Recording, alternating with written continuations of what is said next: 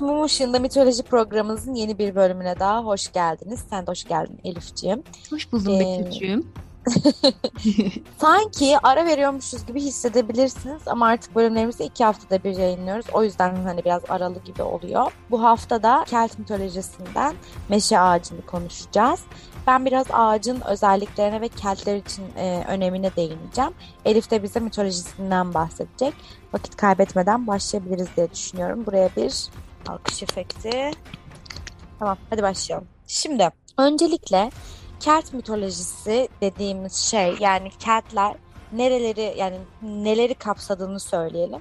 İşte Yunanlılar, Romalılar, Slavlar, Cermenler genelde o coğrafya yani Büyük Britanya coğrafyasında ki yaşayanlara e, eskiden beri Keltler deniyor diyebilir miyiz Elif'ciğim? Ben kendi bilgimle söyledim tamamen.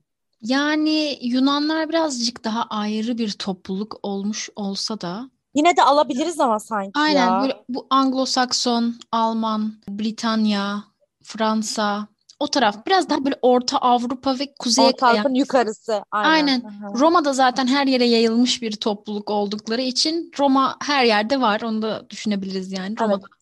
gayet Orta Avrupa'ya yayılmış bir medeniyet olduğundan. Roma'da Yunan'la çok esinlenden. Bunlar böyle coğrafi olarak birbirinden böyle yukarıdan aşağı böyle bir esinlenme durumu olmuş. Evet gibi. Aynen. Hatta ba- bence dönem dönem ya belki İskandinavya'nın bir kısmını bile alabiliriz Kesinlikle. Içine. Çünkü benim zaten çok araştırmalarımın içinde sürekli şey çıktı. Yani hem Thor. Kelt mitolojisi hem Nordik mitolojisi böyle aynen. iç geçmiş İç neredeyse. Evet. Kesinlikle aynen öyle. Keltler hani özellikle Kelt topluluğu olarak söyleyebileceğimiz şeyler bunlar. Şimdi burada meşe ağacı bu topluluklar için aşırı derecede önemli ve saygı duyulan bir ağaç. Tıpkı diğer hayat ağaçlarının türlerinde olduğu gibi bu ağaç da yani e, keltlerin hayat ağacının türü de meşe ağacı. Bu birazcık daha hani hep konuştuğumuz gibi yani o coğrafyada baskın olan e, ve yetişen ağaç türüyle ilgili olabilir. E, ve bu meşe ağacı bir bu bölgedeki yaşayan mitolojik tanrılar için çok fazla kutsal sayılıyor.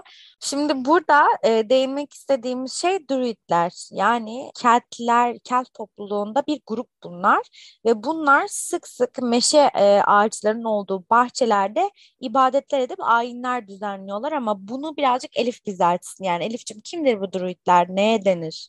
Druidler şimdi kafanızda canlandırma açısından bir örnek vermek istiyorum. Bu Yüzüklerin Efendisi'ndeki Gandalf büyücüleri bir druiddir mesela. Druidler bu Kelt mitolojisinin hem içinde hem de biraz da ayrı bir topluluktur. Biraz çingenevari bir yapı. Çingenevari yapı sadece hem o toplumun içinde hem de kendilerine has ayrı bir toplulukları olmasından dolayı bu Kelt toplumunun çok biraz daha üstünde bir yapıları var ve bu Keltlerin büyücüleri olarak adlandırılıyor. Hatta zamanda Sezar da bu druidler hakkında bayağı metiyelerde bulunmuş işte şöyledirler, böyledirler, farklı dünyalarla bağlantılar kurarlar falan diye kendi deyişlerinde falan da var. Kaynaklarda falan da hani onların çok yetenekli büyücüler olduğu da yazıyor. Yani genel olarak hem büyücü hem bir rahipler topluluğu gibi bir şey druidler. Öyle bir parantez açabiliriz druidlerin ne olduğu hakkında. Evet bir de biz şey konuşmuştuk seninle bu muhtemelen hani druidlerin en güçlü bitkisinin öksü otu olduğu ve evet. bu öksü otunun da meşe ağaçlarında yetiştiği evet. e, söyleniyor. Bu öksü otu hatta şu an Noel'de de çok kullanılan bir semboldür mesela bu öksü otu. Hatta öksü otun altına gelince kızla erkek öpüşür falan falan böyle şeyler de vardır hatta. yani bunların da hepsi bu Kelt paganizminden geliyor. Bunda Hı hı. E, Hristiyanlıkla çok bağlantılı Kelt mitolojisi zaten. Genellikle zaten bu, evet yani. Evet bu Hristiyanlığın hem ritüelleri çoğu işte Kelt paganizminden geliyor. Bizim nasıl kendi geleneklerimizin çoğu şamanizmden gel- geldiği gibi Hristiyanlığın da çoğu pratikleri bu Kelt mitolojisinin paganizminden geliyor. Bu zaten bu Öksotsu'nun meşe ağacında da işte şey şu şekilde oluştuğu söyleniyor. Tanrı bir yıldırım çarpması sonucu elini bir e, işte havaya kaldırıyor ağaca çarpıyor ve orada ağaçta öksü otu yetişiyor. Yani bu şekilde olduğu söyleniyor. O yüzden meşe ağacı ve öksü otu ilişkisinin böyle bir e, üçüncü tekili tanrı. o yüzden öyle bir ilişkileri var yani. Şimdi bu meşe kutsal sayılıyor ama eski dönemlerde krallar e, Tanrı'dan aldıkları gücü sembolize etmek için meşenin yapraklarından yapılmış taçlar takarlarmış ki Sezar hemen aklımıza geliyor burada. Yani çok basit bir örnek. Böyle bir hani sembolizmi var aynı zamanda ve meşenin yaprakları e, askeri cesaretin bir simgesi olarak görülüyor. Bu yüzden de çoğu askeri e, yani askeri şeylerde e, meşe şeylerini benim aklım direkt asgari ücrete gitti arkadaşlar. Ay evet ya. Zamanlarda neden başka bir şey konuşamadığımızdan evet, özür dileriz. bütün asgari Aynen. Meşe yaprakları askeri cesareti simgelediği için özellikle bu alanlarda çok fazla kullanılıyor ve bu toplulukta yani Kelt topluluğunun tüm folklorik çıktılarında yani mesela hani nasıl diyeyim işte sembollerinde, yerel bayrak sembollerinde işte ürünlerde, etnik ürünlerde, bu tarz böyle şeylerden hani otantik tasarımlarda falan şaman mitolojisinde çok fazla hayat ağacı sembolü görüyorsak bunlarda çok fazla meşe ağacı sembolü görüyoruz. Burada önemli olan şey özellikle İrlandalılar için bu meşe ağacı çok önemli ve e, bu meşe gücü ve dayanıklılığı gösterdiği için yani hani fiziksel olarak gözle görülür bir şekilde meşe ağacı çok sağlam olduğu için genelde hep bu ağaç e, tercih ediliyormuş bu coğrafyalarda ve hemen hemen İrlanda'daki tüm ahşap evler evlerde de meşe ağacından bir parça yer alıyormuş hani. Ya yani bunu hem çok kutsal görüyorlar hem de çok dayanıklı görüyorlar. Ve sanayi devrimi sırasında da bu meşe ağacının bu kadar çok güçlü olması sebebiyle Kuzeybatı İskoçya'dan Glasgow'a büyük bir miktarda gönderiliyor. Bu ağaçların e, ticareti yapılıyor ve ağacın her bir zerresi, her bir yeri ayrıca bir önem taşıyor. İşte mesela kabuklarından yani ağacın kabuğundan kahverengi boya elde etmişler. Hani fabrikalarda bunları üretmişler. Ondan sonra e, mürekkep yapılıyormuş bu ağaçlardan. Güçlü, çok güçlü siyah boyalar elde ediliyormuş bu ağaçlardan ve mesela kabuğu kaynatılınca çok güçlü bir tonik, yüz toniği elde ediliyormuş mesela. Buna çok şaşırdım. Ve birçok yarayı tedavi etmek için de ilaçlarda bu ağaçların e, özlerine yer verilmiş. Yani aslında hem çok kutsal, ya insan için hem doğanın kendisi için aşırı derecede kutsal sayılıyor ve hani hakkını da veren bir ağaç yani açıkçası. Ve genelde de bu ağaç birçok mahallede yani işte bu saydığımız bölgelerdeki birçok mahallede de e, atıyorum bahar geldiğinde Ondan sonra işte ya da mevsim geçişlerinde bu ağacın herhangi bir yerinden bir şeyler kullanırlarmış. Yani bir sembolize eder. Yani sembol gibi bir şeymiş yani aslında. Bu ağaç özellikle dayanıklılığı ve uzun ömürlülüğü ile de aşırı derecede ünlü bir ağaç türü ve bu yüzden de bütün büyük medeniyetlerde ve bütün güçlü e, sayılan krallıklarda bu ağaç figürüne çok fazla yer verilmiş ve hani yine geç geçtiğimiz hayat ağaçlarında da gördüğümüz gibi bu ağaçta da ihtişamlı olduğunu ve dallarının göğe yükseldiğini, derin köklerinin olduğu Zeus gibi, ondan sonra İskandinavya'da İskandinavya mitolojisindeki Thor gibi birçok tanrıyla da ilişkili olduğunu görüyoruz. Ve yine son kez ekleyeyim, Elif de zaten söyleyecektir. Sadece Kelt bölgesinde yani Keltler için değil, İskandinavya mitolojisinde de meşe ağacına çok fazla atıf yapılmış. Özetle bu şekilde yani meşe ağacı bu coğrafyalar için çok güçlü kabul edilen ve çok dayanıklı olduğu bilinen, dolayısıyla hayatın birçok alanında kullanılmış, özellikle sanayi devrimiyle hayatımızın her bir zerresine ince ince sızmış bir ağaç türü.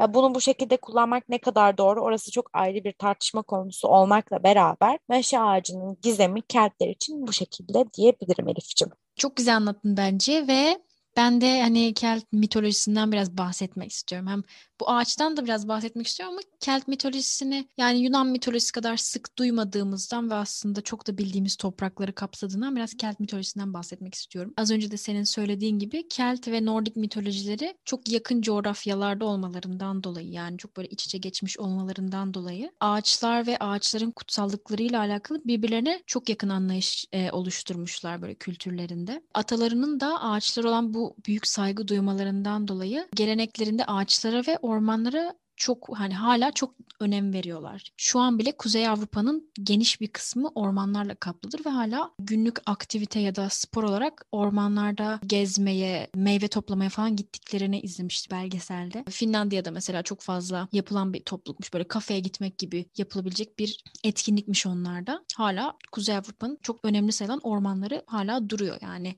bizim gibi değil Neyse.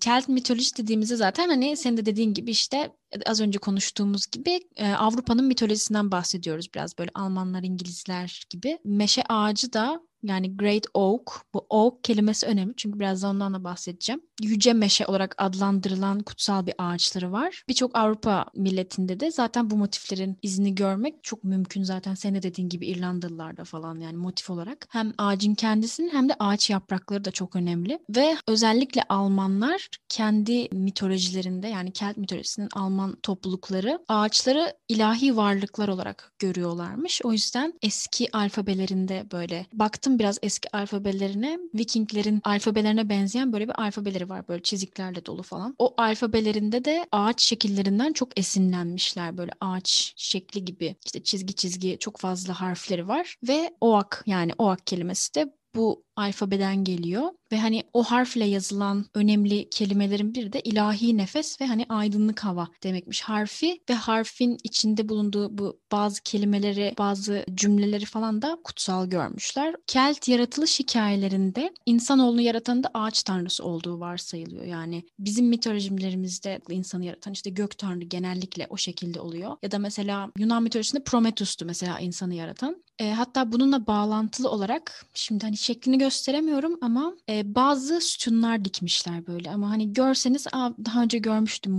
diyebileceğiniz sütunlar böyle. Buna irmin sul deniyor. İrmin de güçlü ve bütün anlamına geliyormuş yani ağaç tanrılarına at, atfen isim konmuş onu onurlandırmak için. Bu sütunlar böyle ağaçtan yapılmış sütunlar tabii. Üzerinde de böyle haç bulunuyor. Haç da böyle genellikle bir yuvarlağın içine konuyor. Yine ağaçtan yapılmış bunlardan. Görseniz anlarsınız. Şu an nasıl anlattığımı bilmiyorum. Kafanızda ne canlandı ama Belki İrmin Sul yazdığınızda çıkar. Böyle uzun ağaçtan yapılma sütunlar üzerinde de haç var. Bunu kutsal saydıkları ağaçlardan yapıyorlarmış ve sütunun bir anıt sembolü olmasının yanında güneş saati olarak da kullanılıyormuş o zamanlarda zamanı kullanmak için. Hem tanrılarına atfen böyle bir totem görevi görüp hem de kendi ritüellerinde de çok kullandıkları oluyormuş. Aynı zamanda güneş saati olarak da kullanılıyormuş. Bu İrmin Sul'un bir dakika burada şeyden bahsedeceğim şimdi. E, bu İrminsul aynı zamanda 8 mevsimi ve 4 ana yönü temsil ediyormuş. Üstünde bulunan Kelt güneş haçıyla yani haç normal bir haç evet ya bildiğimiz haç gibi gözüküyor ama ona Kelt güneş haçı deniyormuş ve e, 8 mevsimi ve 4 ana yönü temsil ediyormuş. Yani bizdeki gibi 4 mevsimleri yok. 8 tane mevsimleri var. Bunlar da genellikle hasatla falan çok ilişkilendirilmiş e, mevsim başlangıcı ve bitişleri. Ve zaten çoğunu biliyoruz aslında. Mesela hani birincisi işte Eylül'ün 22'si yani bizim de güz ekinoksu dediğimiz gün. Yılın ve hasatın öldüğü gün olarak bunu adlandırıyorlarmış. İkincisine Samhain deniyor. Bu nasıl okunduğunu bilmiyorum ama Samhain diyor yazılıyor. Bu da yazın bittiği gün yani bunu zaten hepimiz biliyoruz. Yani bu ismini bilmiyoruz ama 31 Ekim'de kutlanıyormuş ve bugünün popüler ismiyle Halloween yani Halloween de buradan geliyormuş arkadaşlar. Bunu da görünce aa dedim bunda pagan ritüeli olarak kutluyormuşuz. biz kutlamıyoruz da kutlayanlar o şekilde kutluyormuş yani bunun kökeni buymuş aslında yazın bittiği gün olan 31 Ekim'de kutlanıyormuş. Üçüncü mevsim 21 Aralık yani kış gün dönümü. Bugün de güneşin doğumu yani bu doğumunu bir parantez açmak istiyorum. Yani bunda doğum hani rise gibi değil de birth anlamında yani güneşin tekrar doğumu yani yeni yılın güneşinin doğumu gibi bir şey. Birth ile rise aslında çok güzel açıklıyor ama anladınız yani bence bunu. Yani tekrar günler uzamaya başladığı için bugünden sonra güneş tekrar yeni bir baby olarak tekrar dünyaya geliyor gibi bir şey diye düşünmüşler. Bugünden sonra günler daha fazla uzamaya başlıyor. Karanlık günler geride kaldı falan tarzı bir şey. Dördüncüsü Imbalk. Bu da 2 Şubat yani kışın ortası sayılan bir günmüş. Bunu da hani farklı bir deyişle de Kelt mitolojisindeki ana tanrıçı olan Bridget festivali olarak da kutladıkları oluyormuş. Beşinci mevsim ilkbahar ekinoksu yani 20 Mart. Bunu bir hala biz de kutluyoruz işte Nevruz olarak. Bizim kültürümüzde de bu Nevruz olarak var. Aslında Nevruz 20 Mart mı 20 Mart mı onu bilmiyorum ama hani baharın gelişi gibi bir şey. Buna da diriliş günü demişler. Yani 20 Mart gününün olduğu pazar günü de Paskalya yani diriliş anlamına geliyormuş o da zaten ve Paskalya yumurtası ve tavşan kullanıyorlarmış. Günün simgesi ve objesi olarak. Objeli simge aynı şey olabilir. Anlatım bozukluğu yapmış olabilirim burada. Altıncı mevsim Beltan. Beltane ya da bilmiyorum. Bu benim en sevdiğim çünkü Mayıs'ın biri Çünkü bana en sevdiğim filmlerden birini hatırlattı. Mayıs'ın biri yani yılın bereketini temsil ediyormuş. Yani yeni bir yıl. Hani yazın gelişi gibi biraz. Hem de ekinlerin ekileceği gün. Ekinler ve bereket anlamına geliyormuş. En sevdiğim film dediğimde Midsommar Mayıs'ın birinde Midsommar ritüelleri yapılıyor. Hatta filmin Türkçe çevriminin adı da Ritüel. Midsommar çok güzel bir film ama korku filmi olduğundan ona göre izlemenizi tavsiye edeceğim. Midsommar'da yapılan e, bazı e, ritüeller var. Zaten bir kabilede geçen bir olay. Kabiledeki bu Midsommar yani Mayıs'ın birindeki ritüeli anlatıyor aslında biraz da. Bayağı korkunç sahneleri var. Çok kanlı yerleri de var. Ama bir e, Mayıs kraliçesinin seçiminden, bunu nasıl kutlayışlarından falan çok bahsediyor o kabilenin. Hala bunları yapan kabilelerin olduğundan bahsediyor. Diğer iki günde 21 Haziran, bunu da biliyoruz zaten, yaz gün dönümü ve 2 Ağustos Lamas yani yaz ortası yani ilk hasat günü falan gibi devam ediyor. Yani 8 tane mevsim bu şekilde. Yani bunları ilgimi çekti ve size de anlatmak istedim. Paskalya, Halloween yani bunların çoğunu biliyoruz ama nereden geldiğini bilmiyoruz. Bunların çoğu Hristiyanlıkla da ilişkili zaten. Bayramlar ve özel günlerin de Kelt mitolojisinde bağlantılı olduğu gibi haftanın günlerini de mesela Kelt ve Nordik mitolojisiyle isimlendiriliyormuş. Zaten Kelt ve Nordik mitolojilerin bazı tanrıları bile çok aynı. Thursday kelimesi Thursday anlamındaymış. Aslında Thor'un günü anlamındaymış. Bunu görünce de çok kullanıyoruz ama gerçekten bilmiyormuş. Mesela Wednesday de Woden's Day anlamına geliyormuş. O da Odin'in diğer bir ismi olan Woden'den geliyormuş. Yani Woden's Day aslında Ağaç, Odin ağaç günü. Ay, evet belki wood kelimesi de ondan geliyordur. Yani neden Ben olur? direkt öyle düşündüm. Mesela Sunday işte sun kelimesi de güneş tanrılarının isimlerinden gelen bir kelimeymiş. Bütün Aslında hafta... bir sonraki konumuz bu olabilir Elif. Nordik değil mi? Hem Nordik hem de şey ya bir sonraki mitoloji serimiz mesela haftanın günlerinin mitolojisi olabilir. Olabilir. 7 tane bölümümüz olur. Ya da kendi pratiklerimizin, kendi özel günlerimizin nereden geldiğiyle alakalı şeyler olabilir. Hem haftanın günleri hem de ek olarak bazı belirli gün ve haftalar da olabilir. Neden olmasın? Gayet güzel olur. Yani Kelt mitolojisiyle alakalı diyeceklerim benim de bu kadar. O Midsommar filmini hepinize tavsiye ederim. Çünkü ben fil sinemasına gittiğimde bu kadar dehşete düşmeyi beklememiştim açıkçası. Hatta şöyle bir anımız oldu sinemada. Ben erkek arkadaşımla gitmiştim. Filmin gerilim filmi olduğunu biliyordum. Ama bazı sahneleri ve ritüeller o kadar kanlıydı ki ne oluyor falan derken sinemadaki bir kızla böyle göz göze geldim. İkimiz de birbirimize baktık böyle aynı şeyleri düşünüyorduk o anda. Fark ettim yani. Birbirimize baktık böyle ne oluyor der gibi. Bütün salon orada bir etkileşim kurduk beraber bu filmi. O yüzden çıktığımda biraz beynimden vurulmuşa dönmüş gibiydim. Size de tavsiye ediyorum ama bu uyarıyı yaptıktan sonra tavsiye ediyorum. Çünkü ben bilmiyordum gitmeden önce böyle bir filmle karşılaşacağımı. Şimdi siz biliyorsunuz. Burada bu Mayıs Mayıs'ın birindeki ritüeli çok güzel izleyebilirsiniz yani nasıl bir şeymiş bu falan diye. Belki geçmişteki bu kadar kanlı değildir ama bu günlere verdikleri önemi nasıl kutladıklarını hatta orada da çok kutsal saydıkları bir ağaç var. Ölmüş olmasına rağmen ağaca saygısızlık yapan birisi öldürülüyordu direkt. O kadar önem vermişler ki gerçekten hani oradaki kutsallığı filmde anlayabiliyorsunuz. O yüzden benim anlatmamdan çok daha etkili olacaktır. O, o Irmin Sul e, sütununda görürsünüz filmde zaten ya da kendiniz yazarak da bakabilirsiniz şimdi. Benim söyleyeceklerim bu kadar bu konuda. Bu İngiltere'deki Stone Age hmm, evet. onlar bile karşıma çıktı araştırırken dedim hiç buralara girmeyeyim ben şimdi. Ama orası zaten aşırı mitolojik bir yani aşırı mitolojik bir yapıt. Kesinlikle. Yani ve hala sırrı açıklanamayan yerlerden bir tanesi. Evet. Üzerine bir sürü şey var ama yani hani o, evet karşıma hem Stone Age ve benzeri o kadar çok şey çıktı ki her hani Almanlarda da varmış mesela öyle bir şey. Bizde de var. Göbekli Tepe demek istemiyorum ama Göbekli Tepe yani. Ay var işte yani dedim var var hiç onlara girersek dedim hiç çıkamayacağız şimdi. Kelt mitolojisi Girdik.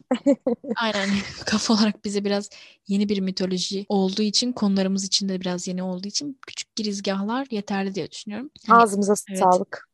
Evet bence de arkadaşlar dinleyin. Bizi dinleyin. yani biz kendinize iyi bakın ya valla. Kendinize o. Omikron var, Covid var. Arkadaşlar Covid gerçek maalesef yani. Covid diye bir hastalık var. Aşı olun. Evet. Biz aşı olduk. Evet. Üçüncü dozumu da oldum. Hadi bakalım. Hadi bakalım şimdi onlar düşünsün. Sen oldun mu? Ben üçüm olmadım ya. Kanka ol. Tamam. Tamam. ol yani. Omikron. Sen İstanbul'da yaşıyorsun bir de. Senin olman lazım. Evet. Ya ben hiç evden dışarı çıkmıyorum ya. Yani evden çalışıyorum. Hmm. Bana beni çok etkilemiyor yani. Bir de ben ikinci dozda çok böyle çok Ay. sersemlemiş ve çok uyumuştum. Bir daha aynı hissiyatı yaşamak istemiyorum sanırım. Bilmiyorum yani. Evet o etkiyi veriyormuş. Bana yapmadı. Bana ikinci doz da yapmamıştı. Üç de yapmadı ama üçüncü doz hani çok Bozar mı sandın acılar be? işte. Yani yine ayağa kalkıyoruz. Ne koşulda olursa olsun ayağa kalkıyoruz. İşte hayat böyle arkadaşlar. Çok şükür. çok şükür. O zaman Evet. haftaya görüşmek üzere. Yeni bir bölümümüzle karşınızda olacağız. Görüşmek üzere. Sizi çok öpüyoruz. Takipte kalın.